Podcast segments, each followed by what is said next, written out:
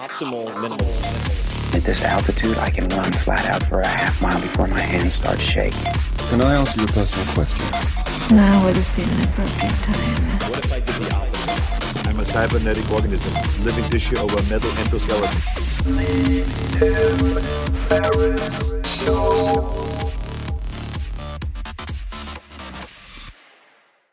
This episode of the Tim Ferriss Show is brought to you by Athletic Greens. I get asked all the time if I could only take one supplement, what would it be? The answer is inevitably Athletic Greens. I view it as, and a lot of you now view it as, all in one nutritional insurance. I recommended it way back in 2010 in the 4 Hour Body, and I did not get paid to do so. I've been using it since before that. And I use it in a lot of different ways. I travel with it to avoid getting sick or to help mitigate the likelihood of getting sick. I take it in the morning to ensure optimal performance, and overall, it covers my bases if I can't get what I need from whole food meals throughout the rest of the day. And if you want to give Athletic Greens a try, they're offering a free 20 count travel pack for first time users. I nearly always travel with at least three or four of these one dose bags. In other words, if you buy Athletic Greens as a first time buyer, you now get for a limited time an extra $79 in free product. So check out the details at athleticgreens.com forward slash Tim. Again, that's athleticgreens.com forward slash Tim for your free travel pack with any purchase.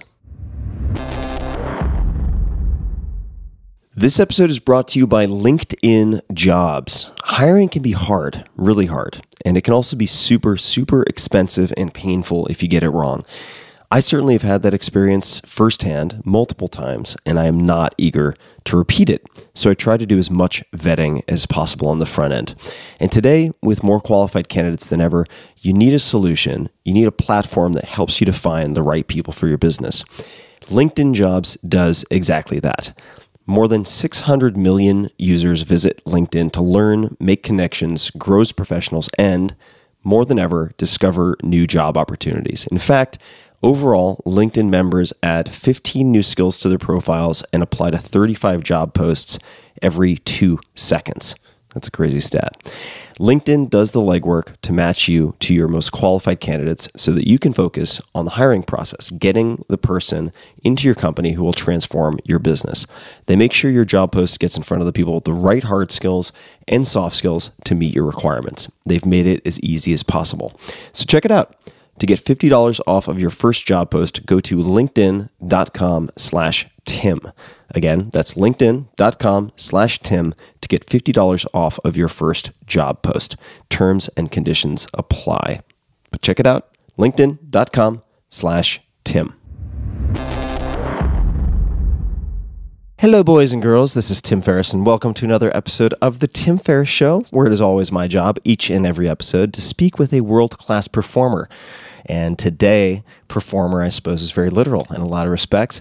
And uh, this wide ranging conversation will involve my guest, Dita Von Teese. Dita Von Teese is the biggest name in burlesque in the world since Gypsy Rose Lee, who was born in 1911.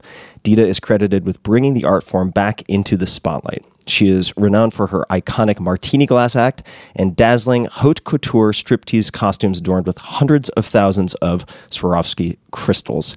This burlesque superheroine, as she's been called by Vanity Fair, is the performer of choice at high profile events for designers such as Marc Jacobs, Christian Louboutin. You'll have to excuse me for my French. Louis Vuitton, Chopard, and Cartier, among others. She's the author of the New York Times bestseller Your Beauty Mark, subtitle The Ultimate Guide to Eccentric Glamour, and has a namesake lingerie collection available internationally at prominent retailers. She can be found on the socials on Twitter, Instagram, Facebook at Dita Von Teese, D I T A V O N T E E S E. Dita, welcome to the show. Thank you. And I have wanted to meet for so long. Amanda Palmer first piqued my curiosity, and there's so many directions we could go, but I thought we would start with a word, haute couture, which which we started to talk about a little bit because I didn't know what it meant. What mm-hmm. is haute couture? Well, I mean, it's like a term that's used very loosely these days. Everyone wants to call it something haute couture if it's like extra special, but it really means high sewing, like a high level of sewing. And so when you talk about a haute couture designer, it's, you know, there's like a ministry of haute couture in France where you kind of get the stamp and you can call your clothing haute couture. So it's kind of loosely used. You know, you'll find like haute couture donuts and things like that, you know, but it's really not accurate. So I always say that I do, you know, haute strip. So it's like a high level of strip, but, you know, wearing haute couture costumes, which means they're, you know, made with the, with uh, extravagance and excellence that is not, you know, something you can buy in a store.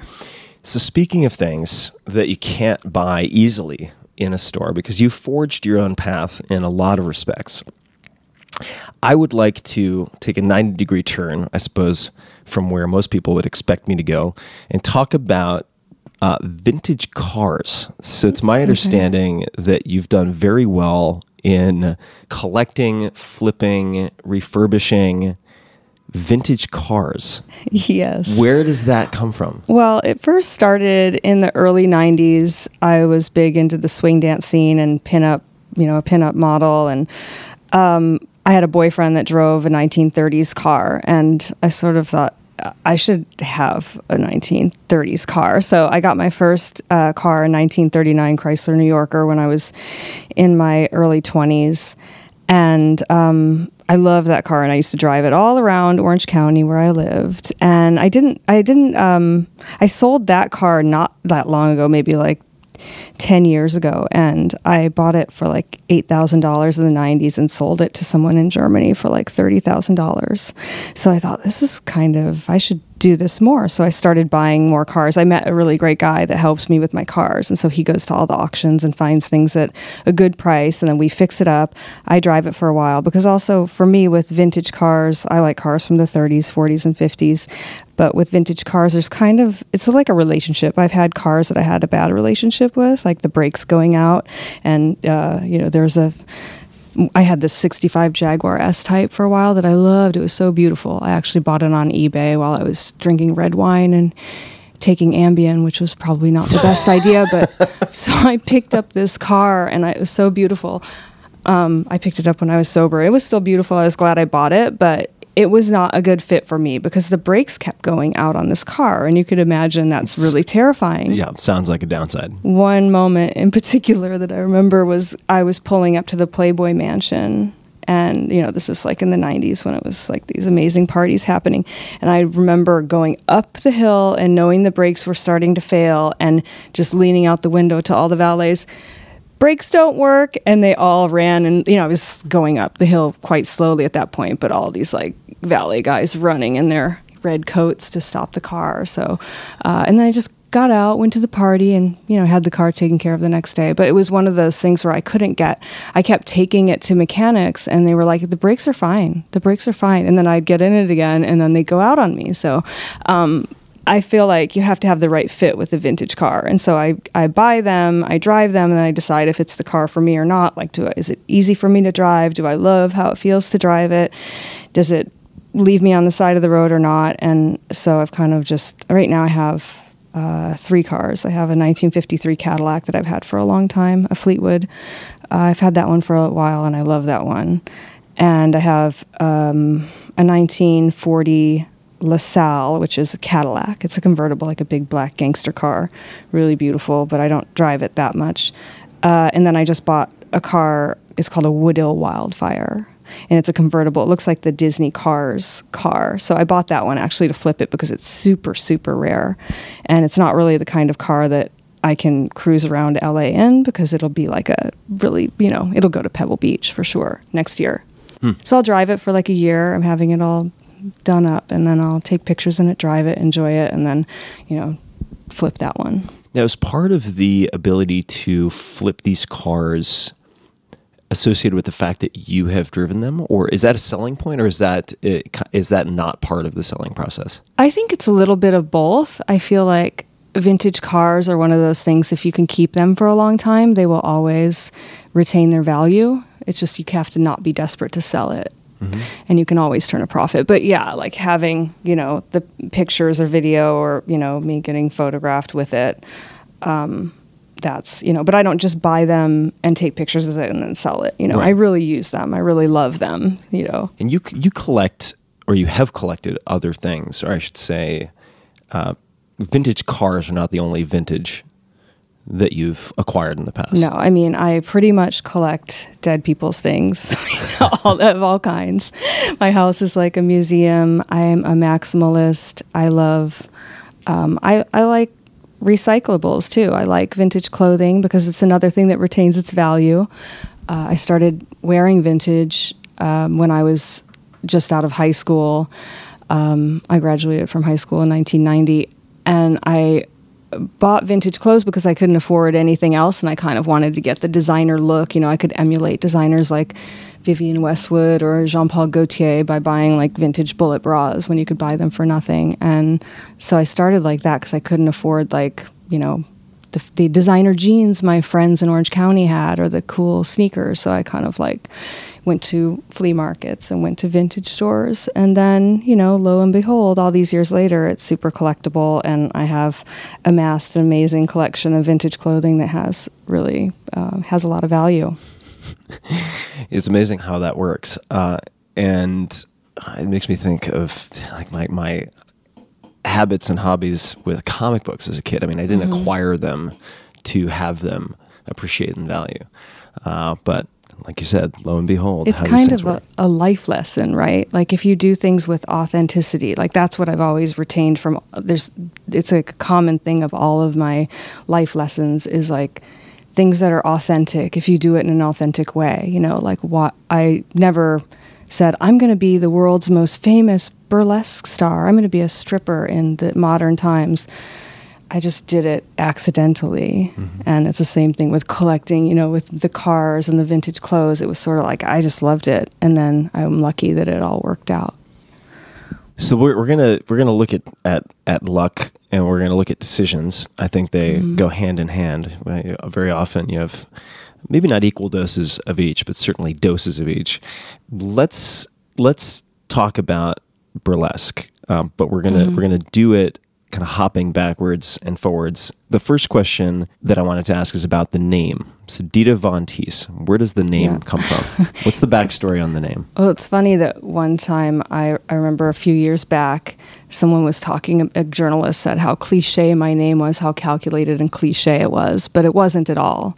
So I was working in a strip club in the early 90s uh, in Orange County, and I had picked the name Dita because I had just seen a movie with an actress called Dita Parlo. And then there was also like the Madonna character in the sex book, and I kind of was, you know, into this 20s look at the time. I kind of went through different eras that I loved and emulated that. So um, I picked the name Dita. And uh, and then a few years later, I was uh, asked to be in these Playboy newsstand specials. I don't know if some people remember this, that, but they used to have always these special magazines called the Book of Lingerie or whatever. So I was in those in like the mid '90s, and they told me I had to have a second name. So and I said no. Why? Madonna, Cher, Dita. What? And they said no. You have to have a second name. So I opened up the phone book because we used to have yellow pages back then or white pages, and I was like, people with a Von are cool in their name. So I looked under the Vons and I found this name Von Treese, T R E E S E. And I called Playboy and I said, I'm going to be Dita Von Treese. And they're like, okay. and then I remember the magazine came out and I went to the liquor store and I grabbed my issue and I opened it up and said Dita Von Teese. They forgot the R. And now I wouldn't think anything like, oh, this is cool. It's like strip tease, Dita Von Teese. I thought I need to call them and tell them, you know, give them what for. And so I called them and, and said, it was supposed to be Dita Von Treese. And they said, yeah, yeah, we'll correct it next month. So uh, you know, the magazine came out again, and it said Dita Von Teese. So it just kind of, I just kind of left it, and I didn't think ever for one minute that I was going to be famous with that name or I was going to be trademarking it internationally. I would have probably done it differently if I had known that it was going to turn into what it has. So Seems to have worked out. yeah, but I was just, you know, I was just like working in a strip club, doing posing for these Playboy magazines, and you know, it was something I thought I thought I would just, you know, get married, you know, have a baby, and like that would be my past of being this pinup star and, and stripper. Well, it's, it seems to me that there's there's an argument that people can make uh, for planning big, thinking big, and making those decisions with this really long term outlook. But I think there's also an argument that could be made if you look at a lot of the people who've been on this podcast that if they knew then what they knew later, they would have fucked it all up by trying to sort of craft themselves for the world. And they would have lost that authenticity or that spontaneity that is actually kind of the genie in the bottle that helped them to do what they did. Mm-hmm. Yeah. Uh, What is burlesque and how did that enter the scene? Because my understanding in, in doing the research and also uh, you very generously contributed uh, your answers to Tribe of Mentors is that ballet was one of the, I guess, first focal points. So, how did burlesque enter the picture? And what is burlesque? Yeah. Okay. So I wanted to be a ballerina my whole childhood, I, but I was just not really that good at it. I just loved it. And still to this day, it's like I like to take a ballet class, but I'm the ballerina in the back and I have to follow everyone. And I just never had that, like, I was just not naturally meant to do that, you know? But I loved it. Um, so burlesque uh, was a type of show that was sort of a spin-off of a vaudeville show back in you know the 1930s and 40s so vaudeville was kind of like where a lot of you know amazing comedians and singers kind of made their mark in america in the 1920s and 30s and you know pretty much it was dead by the 40s but so burlesque was kind of the naughtier cousin of vaudeville. It was a little bit more about sex. It was like working man's entertainment cheaper ticket. Um, you could go and see well actually originally it meant it was kind of just a variety show but this the, the stars of the burlesque show kind of became the strippers and it was kind of by an accident. You know they say there was like a dancing girl. There's a few different there's different folklore for how it actually started, how burlesque in America really started. That idea of striptease to music with a band or on stage. Um, there was one story about a girl who was trying to do a quick change, and she started like pulling off her outfit before she was concealed from the audience and they went crazy and so you know in those days it was like well you know what can you do to get make a name for yourself so obviously that turned into like a striptease act um, but yeah, it was kind of like the strip club of that time. But it, you know, there was a live orchestra band, and you had comedy and uh, dancing girls. But you know, you had great stars that came out of burlesque, like Gypsy Rose Lee, who a lot of people compare me to or compare my career to. She was the uh, subject of the musical and film Gypsy. Uh, starring Natalie Wood, which came out in the 60s. So burlesque was kind of uh, very niche entertainment. I think I don't think it's ever. It, of course, it went away. You know, it got the burlesque theaters got shut down uh, in the fifties, and then burlesque dancers like Lili St. Cyr uh, were performing in uh, like supper clubs and and whatnot. Um, but burlesque was kind of dead by the fifties in a lot of ways. And so it's dead in the 50s, and yet somehow it finds you. Yeah. or, or you find it, and uh, you were born in working class rural Michigan. Is that right? Mm-hmm. Yes. Okay. I was so- born in Rochester, but I grew up in a place called West Branch, Michigan, which is near Traverse City. Mm-hmm. Yeah. And so, how did burlesque or striptease or any of those uh, forms of entertainment or those those iconic women enter your life? Well, I had this idea in, in around 1991 that I wanted to be the new Bettie Page. I wanted to create pinup pictures with the emphasis on bondage and fetishism because I kind of got introduced to that world in a, a roundabout way um, through my job working in a lingerie store. Okay. I worked in a lingerie store. I love. I I've been obsessed with lingerie since I was a little girl. Like I have really distinct memories of being curious about what these weird things that women wore under their clothes were, like bras. I used to sneak into my mom's bra drawer and I used to steal things. And to me, it was like symbolic of womanhood and femininity. And I was like, I want to be part of this world, you know. So I was always obsessed with lingerie. Um, anyway, I became obsessed with like things like garter belts, stockings when I was a teenager. I worked in a lingerie store. I asked someone for. Um, I, I'd been looking for like a Victorian corset, and someone gave me this gave me this address uh, when I was like 18, and I walked into the store where they I supposedly could get something like that, and it was a fetish store, and it kind of opened my whole my mind to this whole other world that I had no idea existed, and I was shown this picture of Bettie Page, and I thought, why isn't anyone doing this now? and I decided I was going to be that. And so, in the progress, you know, the process of me um, making all these pinup pictures and even bondage movies and all these things that were from that, you know, in a 50s theme, um, I f- would be looking at these vintage magazines, and a lot of the, the models that posed for these vintage magazines or these fetish magazines that would say they were a burlesque dancer too. I was like, burlesque dancer. So a lot of these women that posed for pinups back then in men's magazines in the 30s and 40s, they were also dancers. And i thought like oh what a great way to use my failed ballet career. You know i could i could you know di- perform on stage and, and perform in these vintage you know vintage outfits. So i you know my first stages for that were strip club regular strip club. And then as i became more famous like with playboy and everything i would headline the big strip clubs all over the united states and i'd get you know then suddenly i i was the most famous fetish model in the early 90s too so i was performing at this like torture garden in london and the fetish ball here in la and kind of doing all these like fetish parties Okay, I have so many questions. I have so many questions. Thank you for that. Uh, so, so, so the your career and trajectory is so interesting to me on multiple levels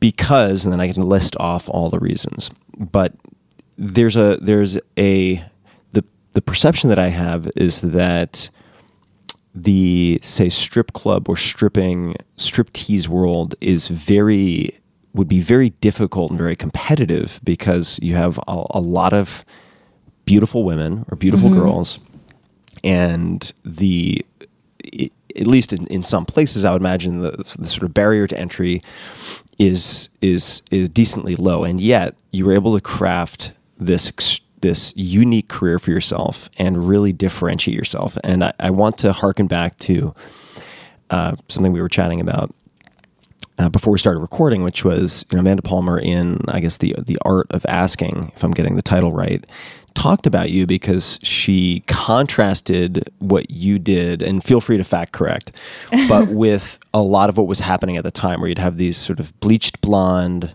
mm-hmm. women, completely nude, you know, enormous fake breasts.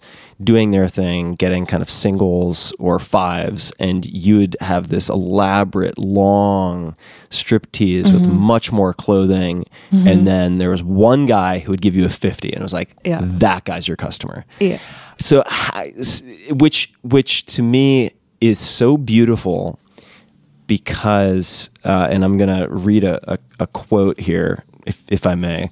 This is from your answer in Tribe of Mentors. If you could have a gigantic billboard anywhere with anything on it, what would it say and why? And the quote that you gave was, "You can be a juicy ripe peach, and there will still be someone who doesn't like peaches."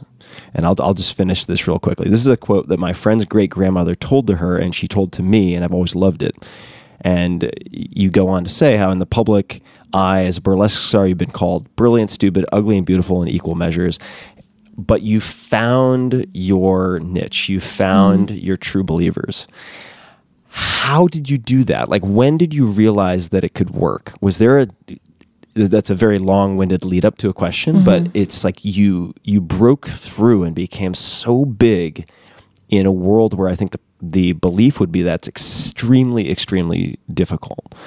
So, what, like, when did you realize, wow, I think I'm on to something, or or you found that uh, secret sauce? Yeah. Um, I feel like the first thing I think about is that all along I was just having fun and enjoying what I was doing, having the time of my life. So it was never high stakes, like, am I going to make it or break it? I didn't really care. I always kept my normal job, you know, What was while the I was going to strip job? club. Um, first, I worked in lingerie, and then I worked in makeup and beauty behind the makeup counter at Robinson's May. So I kind of always kept my other my my my job, um, and so it was never like if I don't make it, what am I going to do? I just thought like this is fun. So I think not having like that pressure, um, but there's certainly a couple turning points in my career where I mostly felt I had to live up to accolades I was getting suddenly. Like when I was on the cover of Playboy in 2002 for the Christmas edition, it was still a time when Playboy, everybody knew who was on the cover of Playboy and people cared. It was kind of before it was all reality stars and it was when you had like actresses wanting to be on the cover. So it, that was a pivotal moment in my career. And then, um, I was in Vanity Fair and they wrote this article about what I did and, and I felt like I better live up to some of this. Um, and that kind of made me take myself more a little bit more seriously. And then I came out with a book where I told my story, not in an autobiographical way, but a photo book uh, with Judith Regan, and she kind of let me go wild with this book. And it was the first time that HarperCollins and Regan Books had done a book like this, where it was sort of autobiographical, but mostly a photo book. And on one side, it's called Burlesque and the Art of the Tease and Fetish and the Art of the Tease. And it was a, f- a book where you could flip it over and read the other side, the, the light side and the dark side. Um, and I found, uh, I did this big book signing in London at Harrods, and the night before I went on the Jonathan Ross show. And when I showed up, um, they had blocked off the streets, and there were thousands of women there. They were. It was like a sea of like girls with red lipstick on, and I suddenly went, "Oh, I didn't know that I'm standing for something now." And I realized that by just telling my story about feeling like I wasn't um, you know, wasn't very beautiful, wasn't very talented, all these things, it kind of, you know, resonated with other people. It said, I felt that way too. And I kind of just felt like I had a mission and something to stand up for and realized that all has to just come from speaking my truth and being authentic and not like calculating because, you know, talking about what we were saying earlier, there's so many people that want to be the new me and they're going to be more Dita Von Teese than Dita Von Teese was and they're going to make their career and they're going to be more famous than me and do better than me. You know, I hear it all the time, but it's like you can't really, you know, you can try to make it up and you can decide you're going to do all those things, but I think ultimately, you know, I'm not like super um, spiritual, like the universe is watching, but I just feel like my whole career path is just a matter of doing something that I loved, that I believed in, but without the desire or want to be famous. Um, I wanted to be acknowledged, certainly, but I didn't expect it.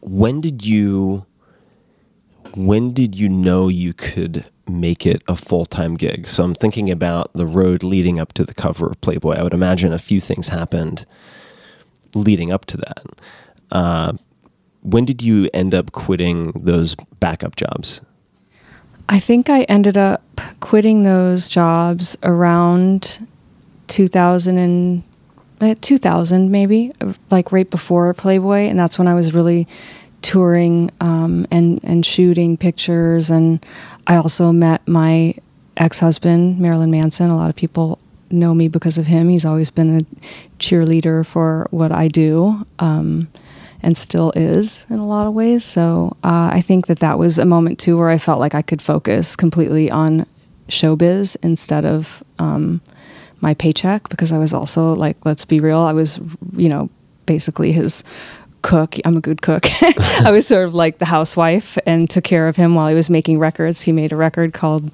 The Golden Age of Grotesque, which was sort of a tribute to my world.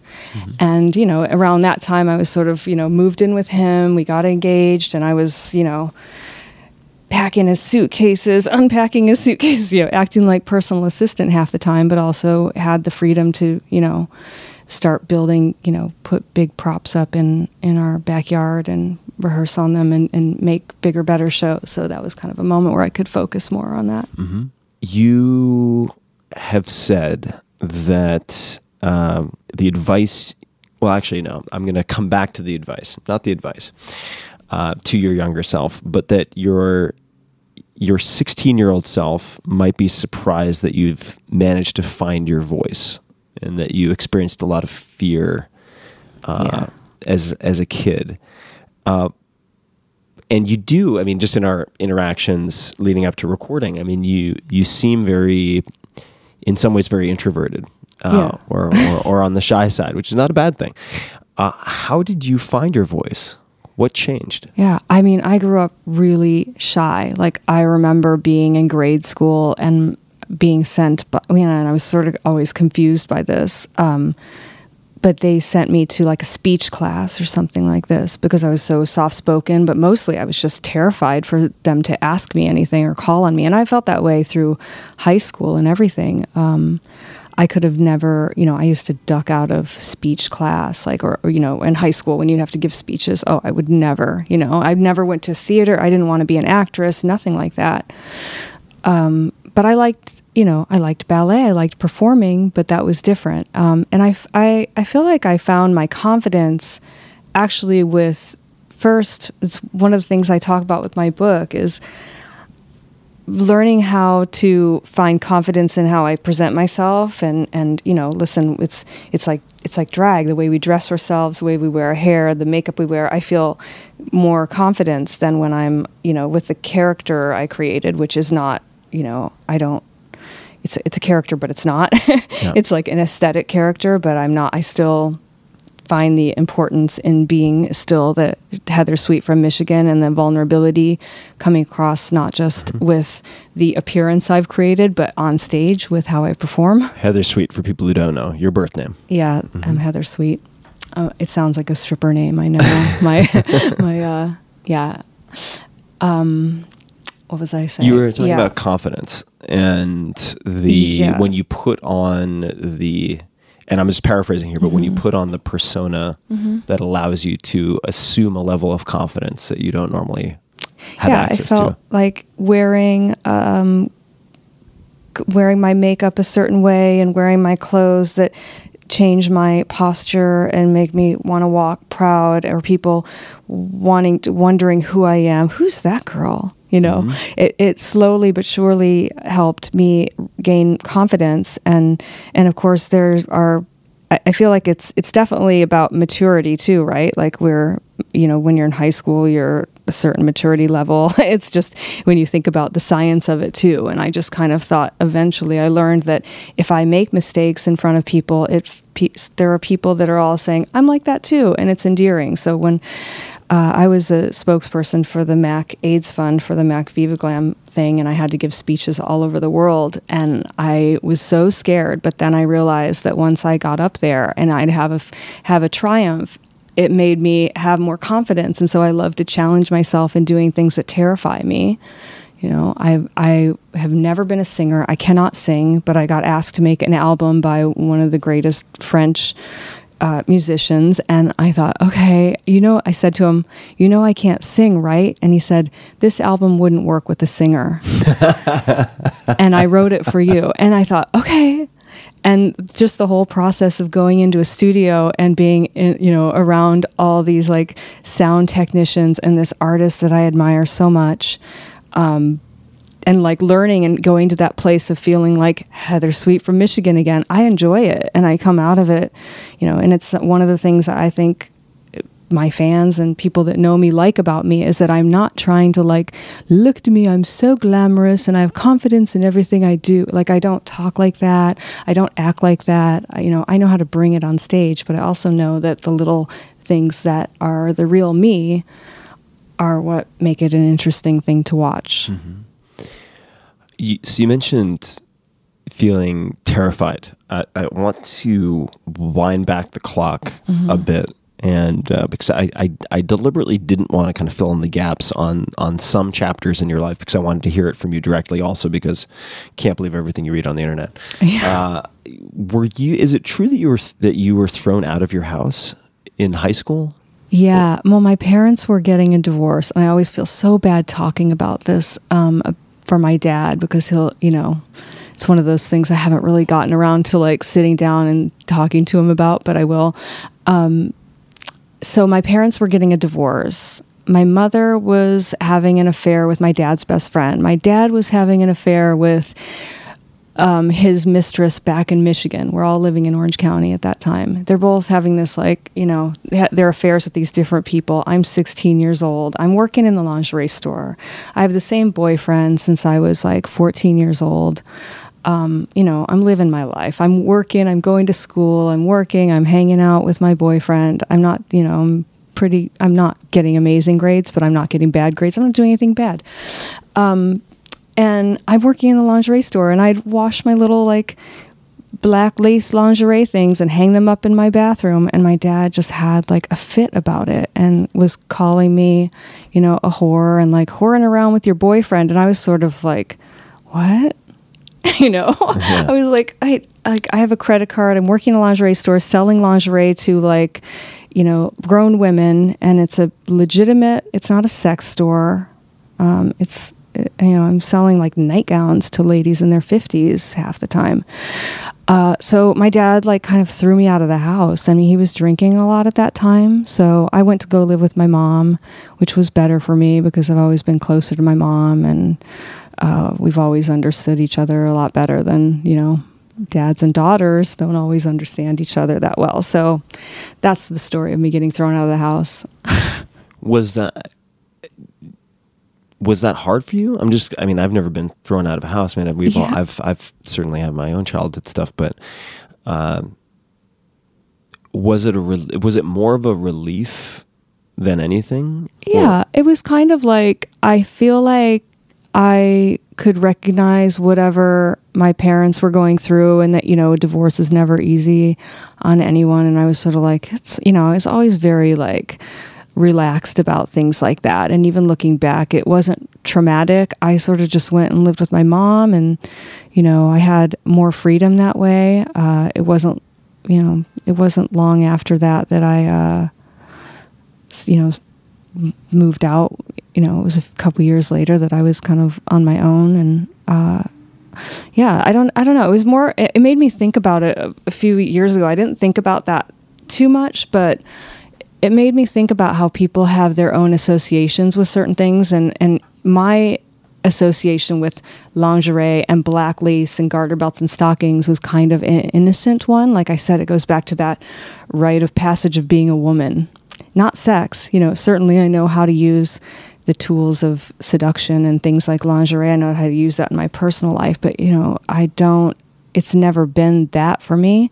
And i thought oh that's my dad putting his issues on me. It's not about me. And i still think that and that's the conversation i need to have with my dad is like i do understand that something that made him associate black garter belts and la- black lace with something bad with a wicked city woman and a prostitute um, he was really disturbed by his you know 16 17 year old daughter wearing that stuff but none of that was my problem that's his problem How did you develop the capacity to handle all of that as calmly as you did? It was is your mom that way? Are you uh, did you somehow develop that over time? I mean, that seems atypical for a 16 or 17 year old getting thrown out of the house to be to be able to watch the watcher in a way and have that level of kind of calm awareness.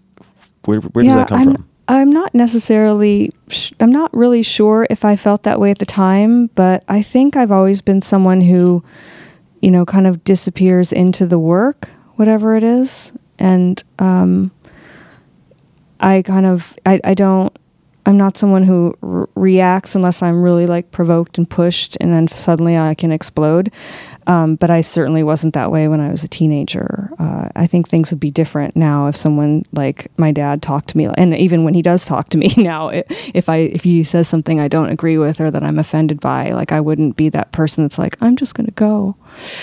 Um, I'm a little more confrontational with with with, with my my father uh, now. You know. So the, you mentioned the ballet and wanting to be a ballet dancer, and uh, I want to come back to that because uh, going back to one of the questions in Tribe Mentors, I asked, you know, how has a failure or apparent failure set you up for later success? Do you have a quote favorite failure end quote of yours? And th- there's a lot to the answer, so I'm not going to read all of it, which is a great answer. But uh, you mentioned at one point, you know, truthfully, I never really loved dancing per se. I loved what ballet stood for, and then you went into what that meant. And the, the part I want to highlight here is I believe that sometimes our shortcomings can lead to greatness because those of us who have intense desire but lack natural God given talent sometimes find roundabout ways of realizing dreams. So, this I think is really, really, really important. Uh, because there are certain places, certain fields of endeavor, certain careers that require mutant like attributes that you're either born with or you are born without. I agree. And if, if you want to sprint alongside alongside Usain Bolt, good luck. Like you better have some very unusual genetics. If you want to be a superstar ballet dancer at the top of the world, similarly, you need there's a certain phenotype, a certain build, and there are attributes that that that are prerequisites in a lot of respects. You managed to take uh, your abilities in different areas and combine them into something unique.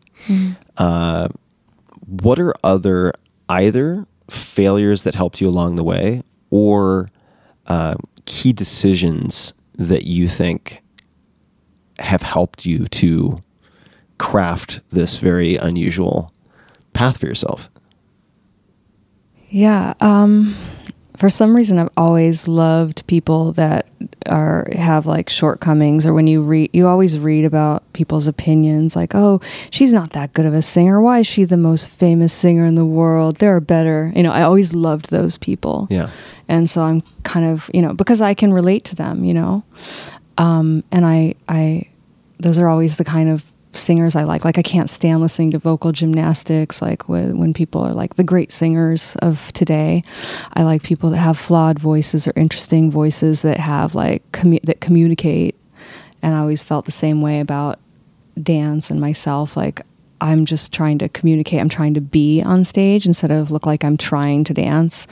You know, I get insulted a lot with she's not that good of a dancer even, and I like oh actually.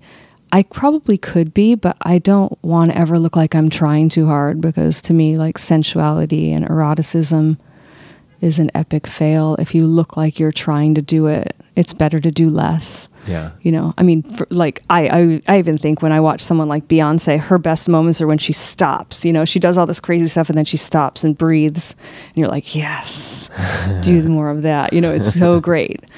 Um, so I, I'm. That's that's just. I think that my failures and not really finding what that thing that I might be amazing at is because I also I'm always fascinated by what you were saying like how does someone you think of all these people that are walking around and what if they could have been the greatest whatever but they were never given the opportunity or they weren't interested in it? Like what if they could have been the best like basketball player or they could have been the best actor but like they never had the opportunity or the interest in trying it? And there's Yeah. probably people out there with hidden talents that could have been the best in the world and they would never even know it and I I think that you know why I like this this answer you gave uh, and this topic is that whether it's people listening, whether it's you and what you've done, uh, you are not limited to 27 preset tracks called careers. Right? Like you can be the best in the world, but you have to figure out how to be the best Dita Von Teese in the world if Yeah. you're Dita Von Teese. And you mentioned, you know, people trying to out Dita Dita. Like that's never going to fucking work, right? Because they like try all the time. They try, but like they're they they should race their own race, right? Yeah, it's like yeah, they're they're they're not going to have the endurance or the enthusiasm or the passion or the lack of attachment that you had in the beginning. Mm-hmm. So they've kind of in, in a way already lost, right? Like they're Yeah. they're they're trying to dominate in a category of one which is already owned by Dita. And uh, I think quite a bit. I've had uh, two folks on, on this podcast, Marc Andreessen, who's a very famous entrepreneur and investor, and then Scott Adams, the creator of Dilbert.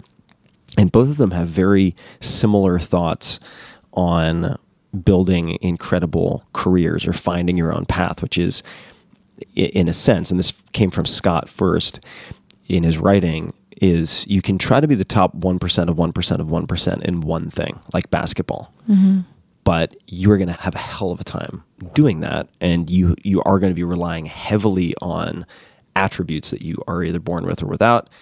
And um, that is a sort of a finite game in a sense. And then you, on the other hand, you could combine really unusual I shouldn't say unusual things. You could take usual things that are usually not combined, like a law degree and a computer science degree and fill in the blank, a love of Japanese anime. I'm just making that up.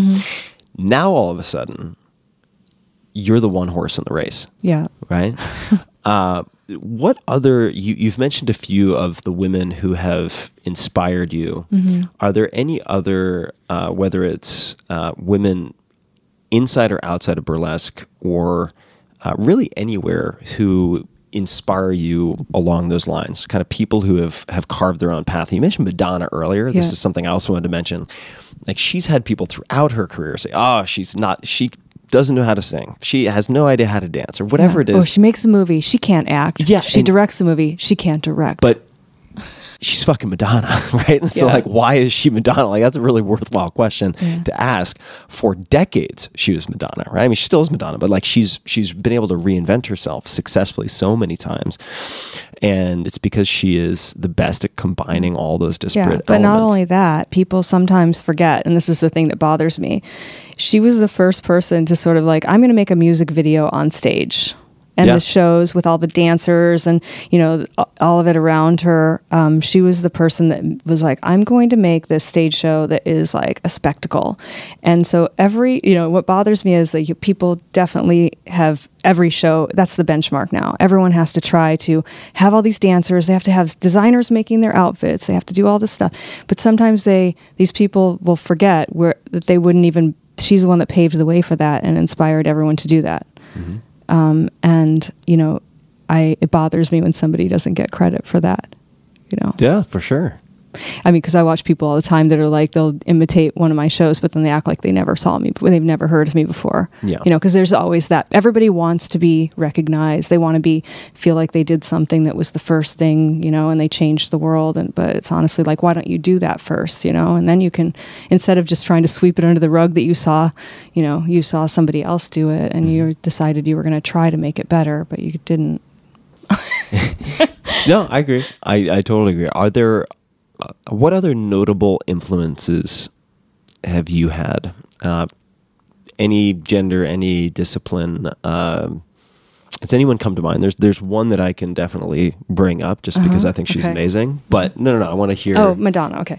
No, Yeah. no, Madonna. Well, I That was, was the also, one that- Uh, there, no, no. Well- I I brought her up as as uh, just someone top of mind that I didn't Yeah. want to forget. Uh, well, let's just jump to it. Mae West. Oh yeah.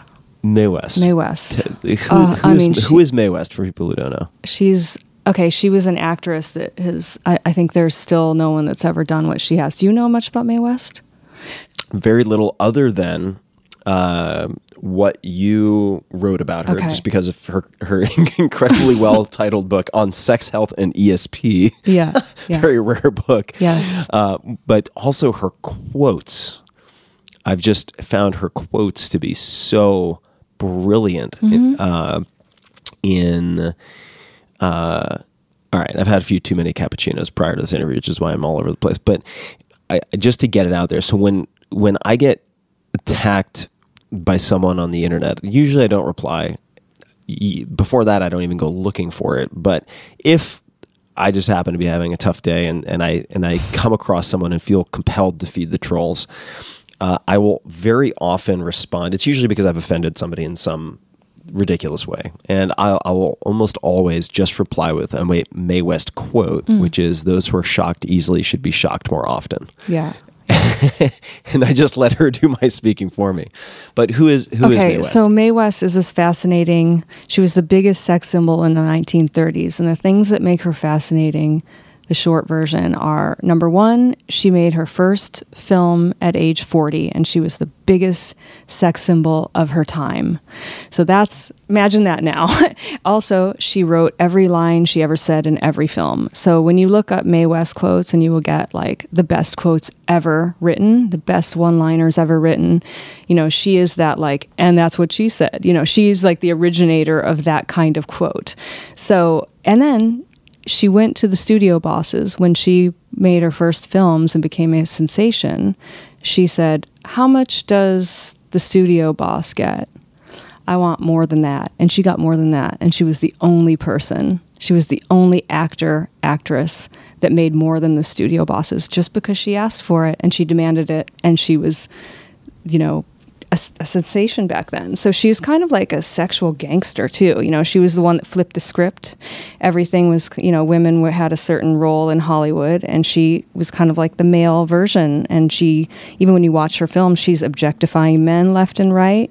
It's just, it's astonishing to watch. And I can't think of anyone in history that's done what she's done since. I mean, to to actually write every line in every film.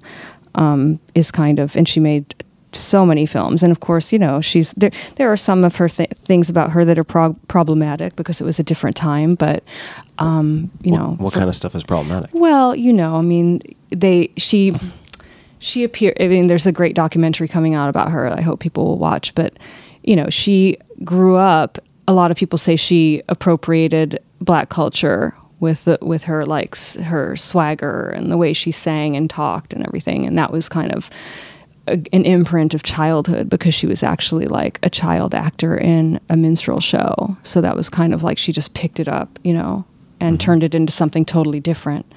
So that's, you know, that's one thing. But, you know, then we could also argue like she completely swirled it into something new and became Mae West. And you know, Mae West is like this character that, you know, there's never been another another one like her. And you know, she's drag queens do Mae West. Everyone does Mae West. You know, it's like this character that we've never seen again. And and when you squint your eyes, you're like, that's Mae West.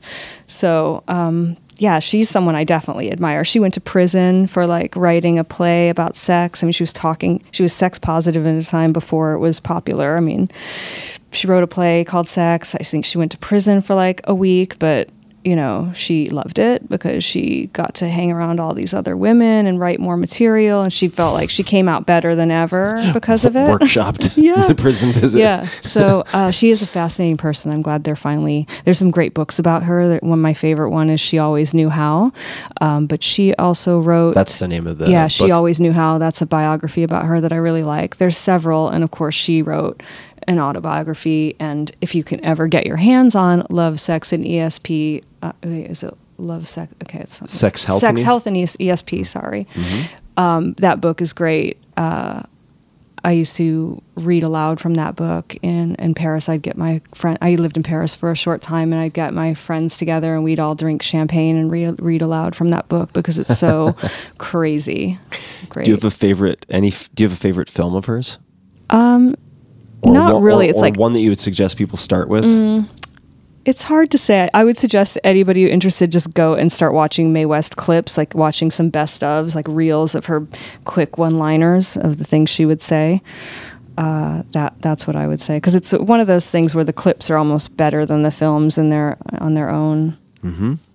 You were just talking about Mae West writing her own lines, and I read something that may or may not be true. You can tell me. Do you use stylists or do you not use stylists? I don't in my personal life. Mm-hmm.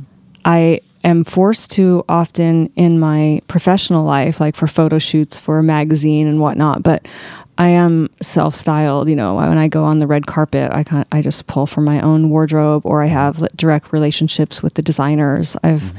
Which has kind of always been, you know, a good a good thing for me is having that direct contact with the people that I want to be dressed by. Um, that whole machine of like hair, makeup, stylist, like I can't I can't be bothered with all of it. I don't need it. I feel like I know if it looks right, it is right, and um, and also that's kind of what I built my whole career on is being self-made and you know in my books empowering other women um, to be able to do whatever I can do.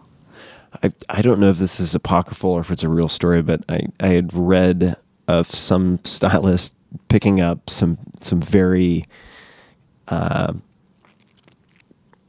I suppose classic vintage shoes and saying, "Oh, these would go great with jeans," and you're like, "Okay, I think we're done."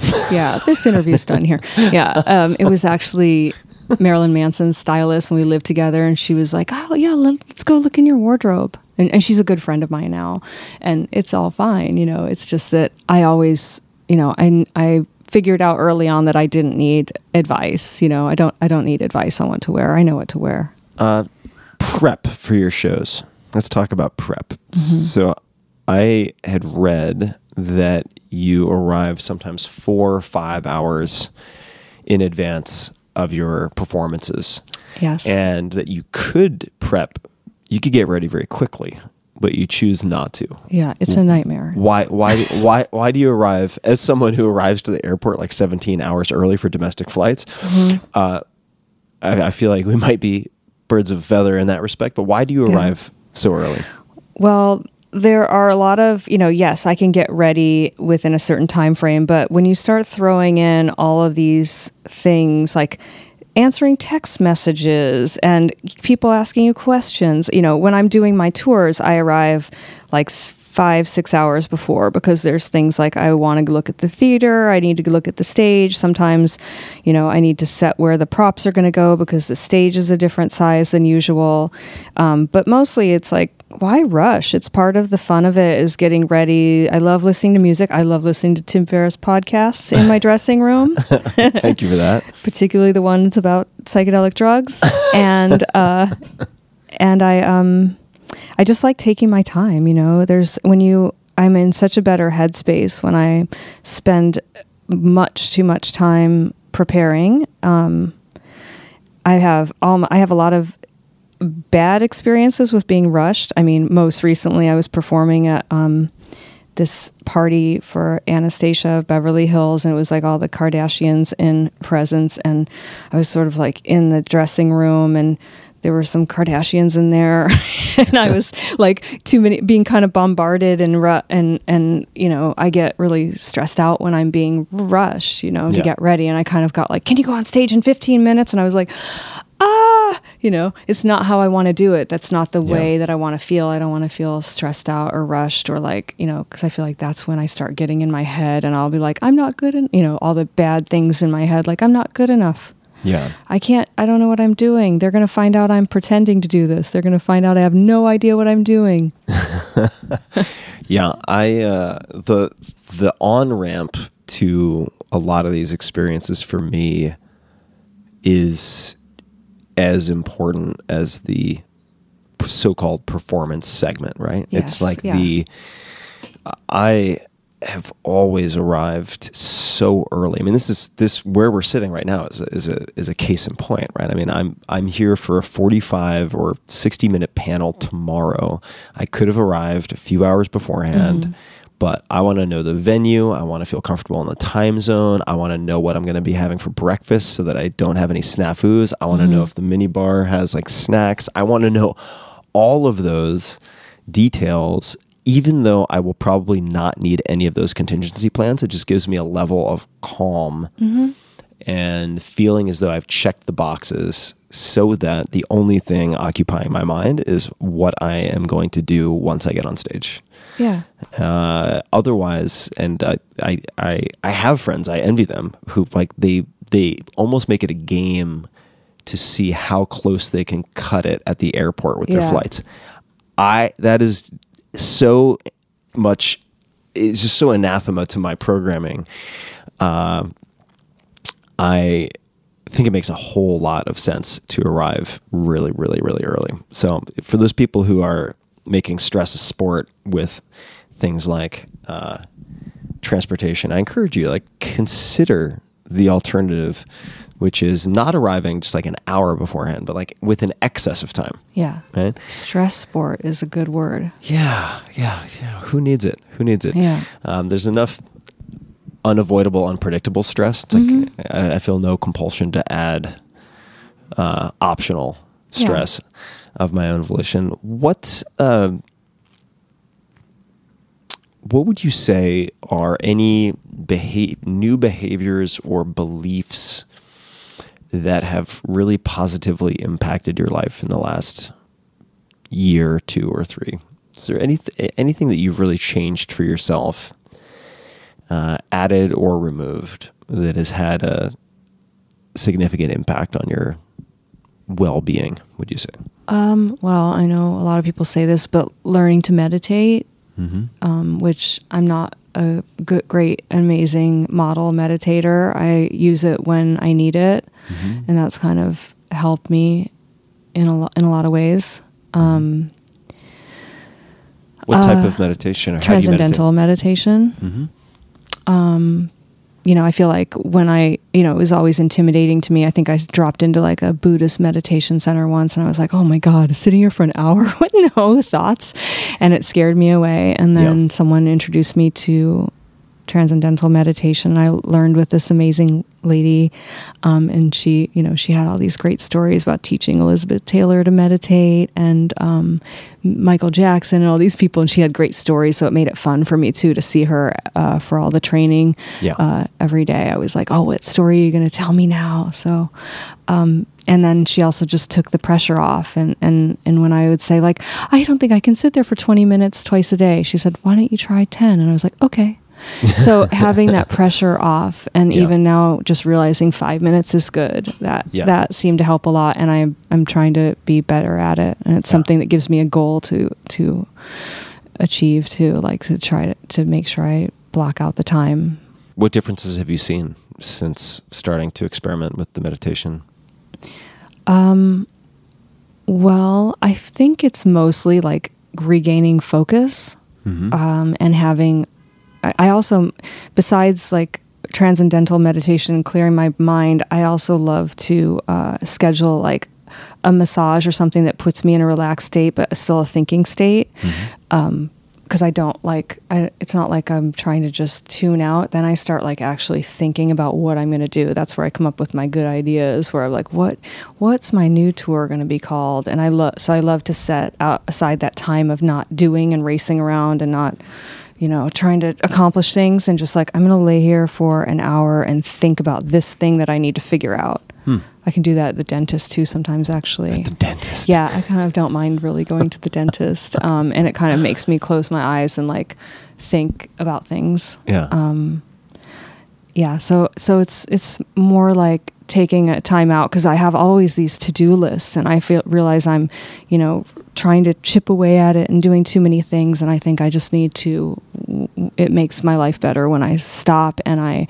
Um, focus uh, you know clear my mind close my eyes meditate um yeah Yeah, the transcendental meditation is is a fantastic option for people who have developed um, a very well earned, I think, uh, or well deserved on the part of meditation allergy to meditation because um, the way that meditation is often sold is very all or nothing and extremely intimidating. Right? Like, all right, you're going to sit on this hard floor for an hour with a perfectly straight back and do X.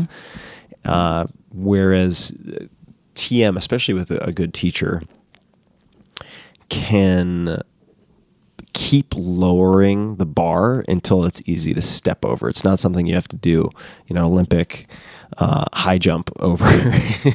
They they make it less and less intimidating until you can get started, right? Yeah. And then once you're sitting there for ten minutes, you're like, oh, okay. And then Yeah. oftentimes you're like, okay, I can, I can go fifteen. Okay, I can go twenty. But it's really just getting your ass to sit down and do it. and the first like for me the first five minutes is brutal and then Yeah. suddenly i go into like the zone i'm like oh yeah this is what i came here for Yeah, and it really does, as a mantra-based concentration practice, train you. uh, At least this has been my experience. You said helping with focus to return to something over and over again, uh, and like you, you'll end up drifting off and thinking about your to-do list or porn or whatever, and then you're like, oh wait, I'm supposed to be meditating, and then you go back to your mantra. And when you sit down in front of a computer, you sit down with a notebook. That's also what you're going to be doing, right? So it's like the reeling back is the repetition of lifting the weight in the gym, and uh, it's it's a very it's a very beneficial gateway drug into meditation. Yeah. I think. I also love taking a time out during the day, actually by myself, and sipping a little magic mushroom tea and going, oh, okay, this is what, you know, kind of gets to the essence of things, like a simplistic appreciation for the beauty of the world. I'll just, Yeah. you know, I can look in the garden and I'm like, oh, yeah, okay. Yeah, Do this once in a while. that'll definitely do it. Yeah. Uh, what? Uh, now, there's there's advice I referred to earlier to your younger self, and uh, the the the advice that you gave in Tribe of Mentors was actually no, it wasn't in Tribe of Mentors. I take it back. This was in an interview. Uh, was in effect to to be a little bit more vigilant, right? To to look over your books, to pay attention, Yeah. uh, so that you wouldn't be taken advantage of. Uh, because the world we live in, it's full contact. You know, for better or for worse, if you're going to be on the playing field, like there are going to be people who want to separate you from your money and many other things. Uh, is there is there any other advice that you would give to your actually yes to your to your younger self and and you can pick the age so that's the thing so it could be Okay. yourself of five years ago it could be yourself at age six it could be any age uh, how old would you be and what advice would you give that version of yourself? I think in my mid 20s, I would have told myself to try to maybe buy a house, like even if it was something small, I would have done that. Um, and I would have also warned myself about signing model releases because although there are lots of people that really like are kind and like did you know I didn't know I was going to be famous, but there are some people that took advantage of that yeah you know, like suddenly I was in ad campaigns with without, you know, with a watch photoshopped on my hand because someone took a portrait of me when I was like 25 and then they used it 10 years later. So there were things like that which, you know, I just I didn't really, you know, I didn't have any anticipation that that kind of thing would happen to me. I was just like, "Oh yeah, that's fine. I'm sign whatever was in front of me." Um, but, you know, I guess people could have taken advantage of me no matter what yeah if they wanted.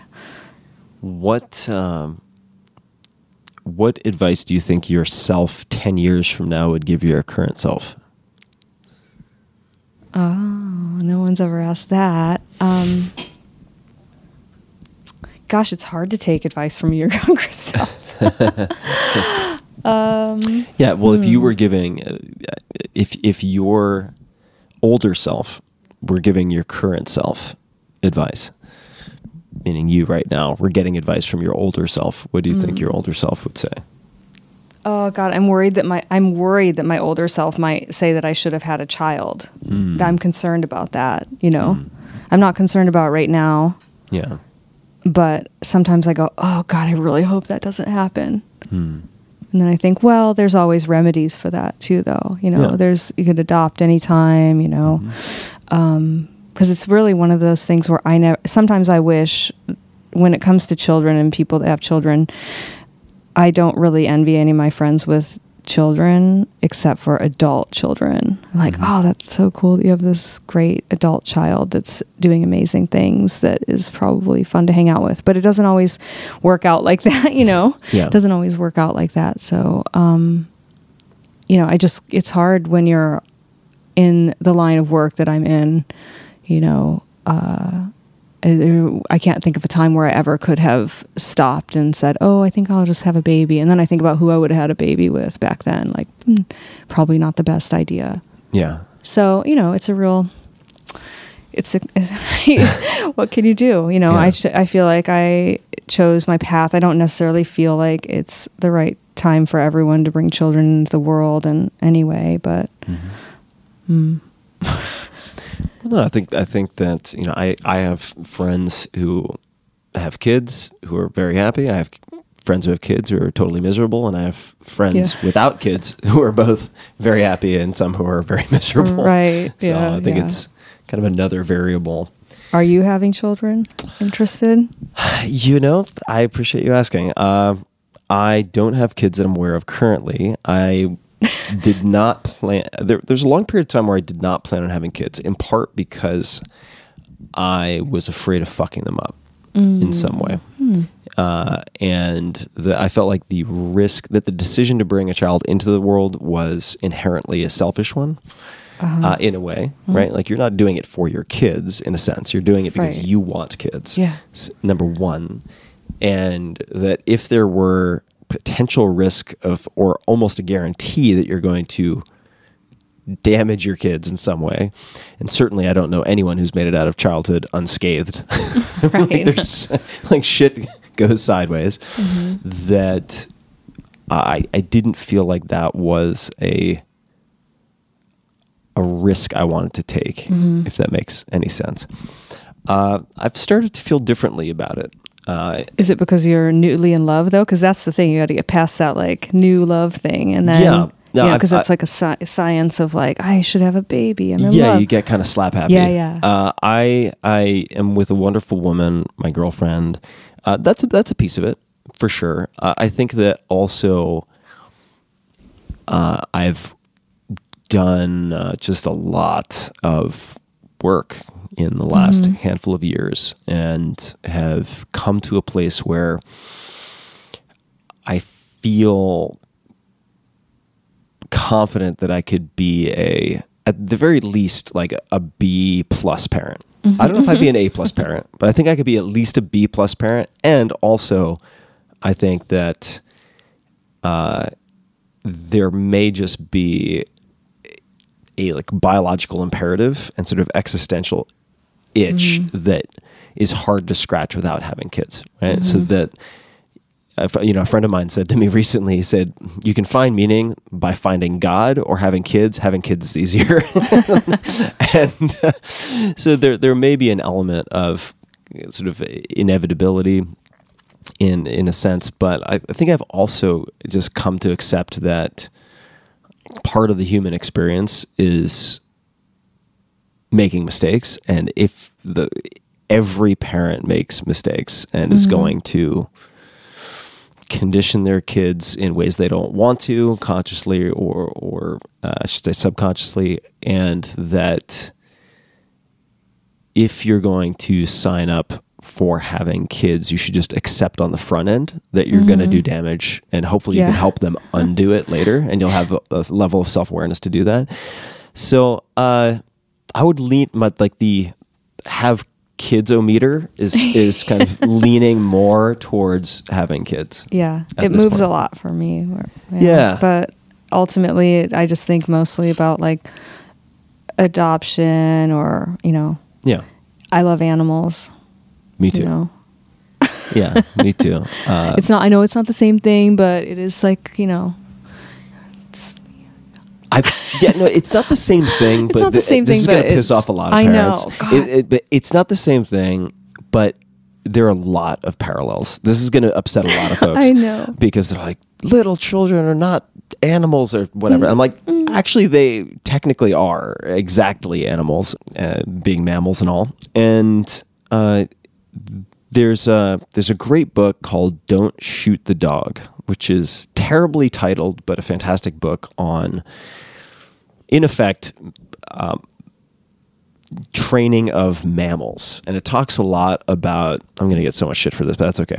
Training of dolphins because you can only really effectively use positive reinforcement with say dolphins or aquatic mammals because you're not going to hit them with a rolled up newspaper. Like it doesn't work. They're just going to swim away from you.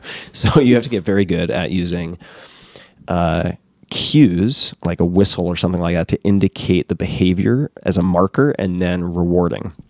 And it turns out you can use that for training just about anything. And one of the quotes, I believe it was in that book that I loved so much was, you know, if you can't train a chicken, you shouldn't be allowed to have a child. and I tend to believe that. It's like if, if you're not, if you can't be aware of your impact on another animal and how it shapes that animal's behavior, mm-hmm. I don't think in on some level, and of, of course legally this has no holds no water whatsoever. But ethically, you, perhaps you shouldn't be allowed to have kids. Like you should be able to pass mm-hmm. that test.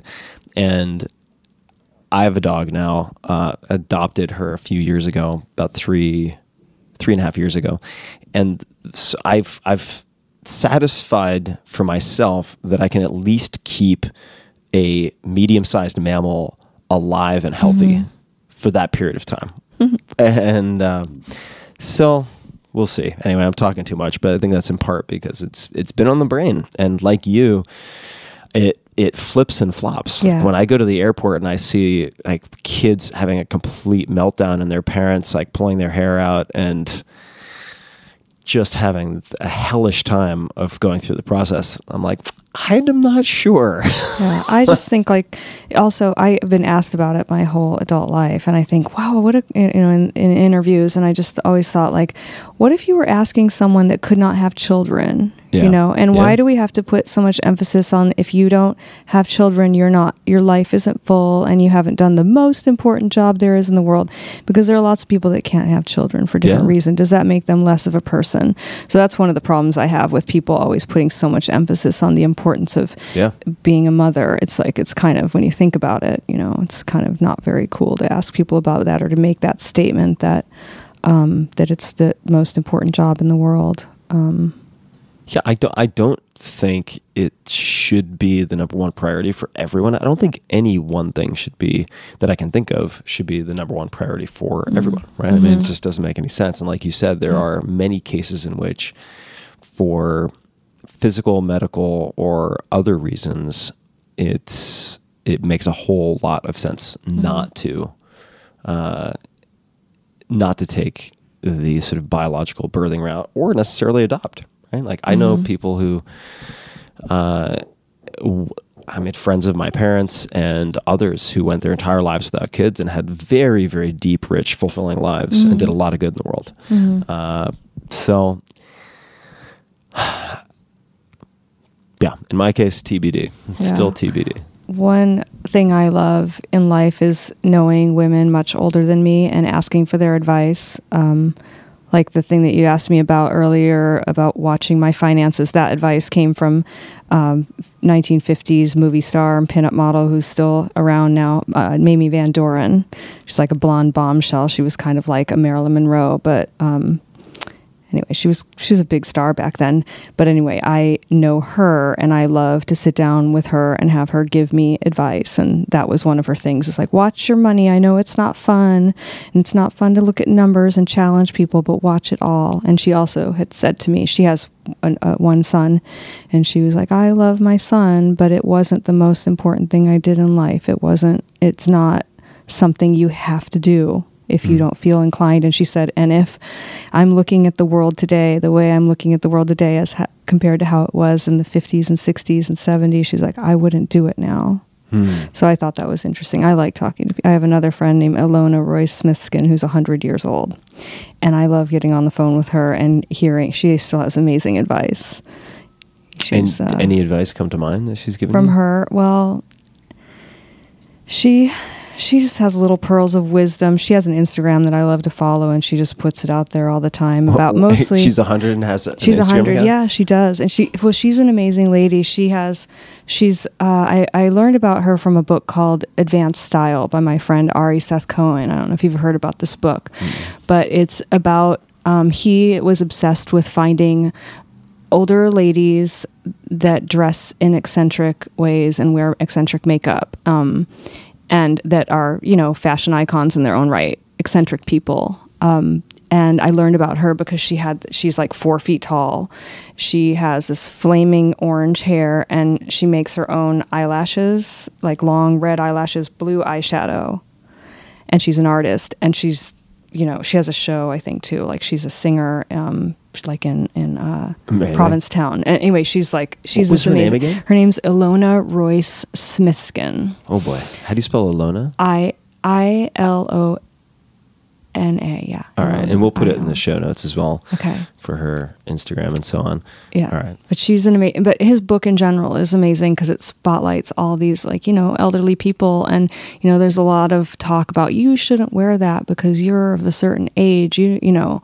And these are ladies that are colorful and amazing and fashion icons and living their lives. And I think it's important to, like, you know, have people like this spotlighted. You know, I was just actually reading this horrific article yesterday that my friend Liz Goldwyn pointed out to me. Um, this writer, um, she was actually an editor at Vogue, and I was so I was shocked that she wrote something like this. She was saying that uh, Helena Christensen, who's 50, went to a party and she was wearing jeans and a strapless bustier. And she said it was completely inappropriate um, for her to be flaunting that much skin at her age. And mind you, she looks fantastic. When I'm hearing about this article, I Googled it, you know, and I read it. It's a Daily Mail article, which is obviously clickbait, so I chose not to share it because I was like, "Oh yes, I'm I'm offended and outraged," but that's exactly what they want from us. Yeah, totally. they want me to have everyone read it and be outraged. Um, but I did find it disturbing because they were basically saying she was saying that once you're past childbearing age, you're you know you shouldn't be wearing clothes like that, or you should you know pay, open you know the you know pave the, let let the other the young people have their chance. And I mean, if you can see this picture of Helena Christensen, you'd be like, she looks so hot and she's perfect.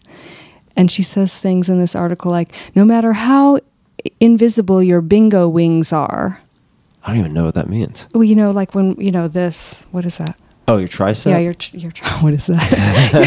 Yeah. But I was like, what are you talking about? And they, she said that it's okay for men because they can procreate at any age, essentially.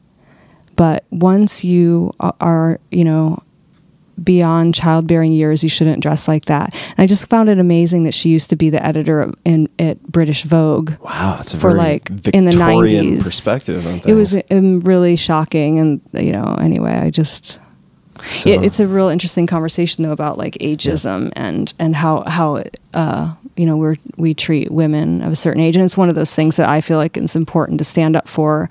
I almost retired a few years ago, thinking like, oh, I should I'm 40, I should stop doing striptease. What if I don't look as good as I used to? And then I thought like, wait, you have to. I have female followers and I have to stand for something. And I think it's important to have examples of eroticism and sensuality in all different phases of life and to set examples for that. Because I look to people that are older than me, um, like Jennifer Lopez and, you know, Gwen Stefani and all these people that I'm like, oh, she's sexy. You know, like I can be like that too. So I think it's important as much as it's an, you know, it's not always easy and you open yourself up to criticism. It's important to some people to see examples of this.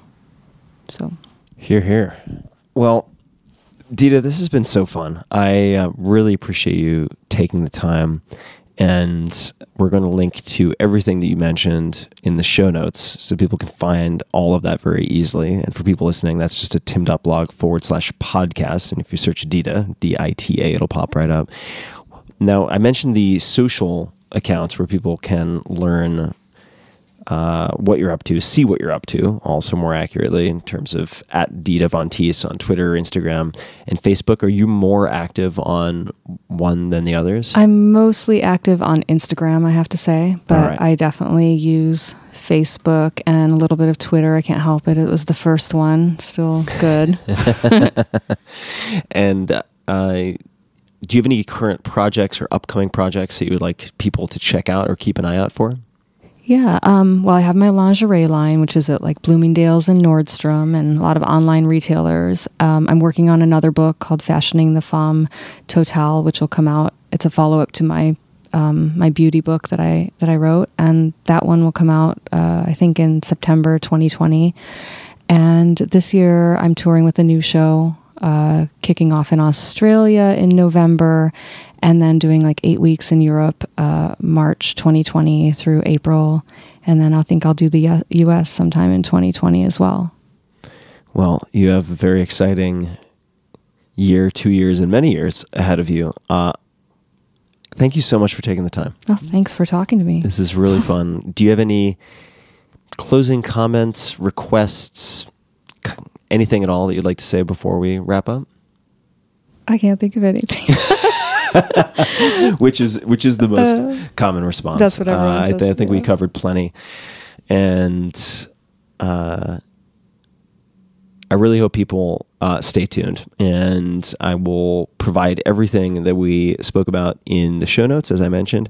So thanks to you for being here, and thanks to everyone for tuning in. And until next time, craft your own path. Do not try to be the best of someone else. Try to discover and also piece together the unique path that only you can forge. So, on that note, until next time. Bye bye. Hey guys, this is Tim again. Just a few more things before you take off. Number one, this is Five Bullet Friday.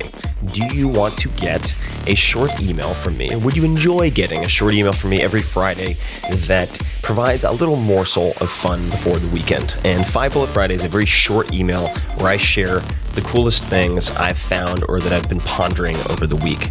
That could include favorite new albums that I've discovered, it could include gizmos and gadgets and all sorts of weird shit that I've somehow dug up in the uh, the world of the esoteric as I do.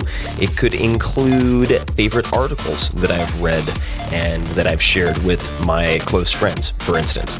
And it's very short. It's just a little tiny bite of goodness before you head off for the weekend. So if you want to receive that, check it out. Just go to 4hourworkweek.com. That's 4hourworkweek.com, all spelled out, and just drop in your email, and you will get the very next one. And if you sign up, I hope you enjoy it. This episode is brought to you by LinkedIn Jobs. Hiring can be hard, really hard, and it can also be super, super expensive and painful if you get it wrong. I certainly have had that experience firsthand multiple times, and I am not eager to repeat it. So I try to do as much vetting as possible on the front end. And today, with more qualified candidates than ever, you need a solution. You need a platform that helps you to find the right people for your business. LinkedIn Jobs does exactly that.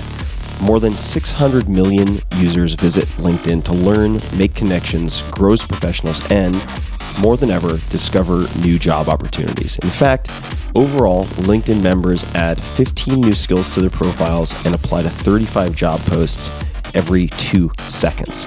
That's a crazy stat. LinkedIn does the legwork to match you to your most qualified candidates so that you can focus on the hiring process, getting the person into your company who will transform your business. They make sure your job post gets in front of the people with the right hard skills and soft skills to meet your requirements. They've made it as easy as possible. So check it out. To get $50 off of your first job post, go to linkedin.com slash Tim. Again, that's linkedin.com slash Tim to get $50 off of your first job post. Terms and conditions apply. But check it out, linkedin.com slash Tim. This episode of the Tim Ferriss Show is brought to you by Athletic Greens. I get asked all the time, if I could only take one supplement, what would it be? The answer is inevitably Athletic Greens. I view it as, and a lot of you now view it as, all in one nutritional insurance. I recommended it way back in 2010 in the 4 Hour Body, and I did not get paid to do so. I've been using it since before that, and I use it in a lot of different ways. I travel with it to avoid getting sick, or to help mitigate the likelihood of getting sick. I take it in the morning to ensure optimal performance, and overall, it covers my bases if I can't get what I need from whole food meals throughout the rest of the day. And if you want to give Athletic Greens a try, they're offering a free 20 count travel pack for first time users. I nearly always travel with at least three or four of these one dose bags. In other words, if you buy Athletic Greens as a first time buyer, you now get, for a limited time, an extra $79 in free product. So check out the details at athleticgreens.com forward slash Tim. Again, that's athleticgreens.com forward slash Tim for your free travel pack with any purchase.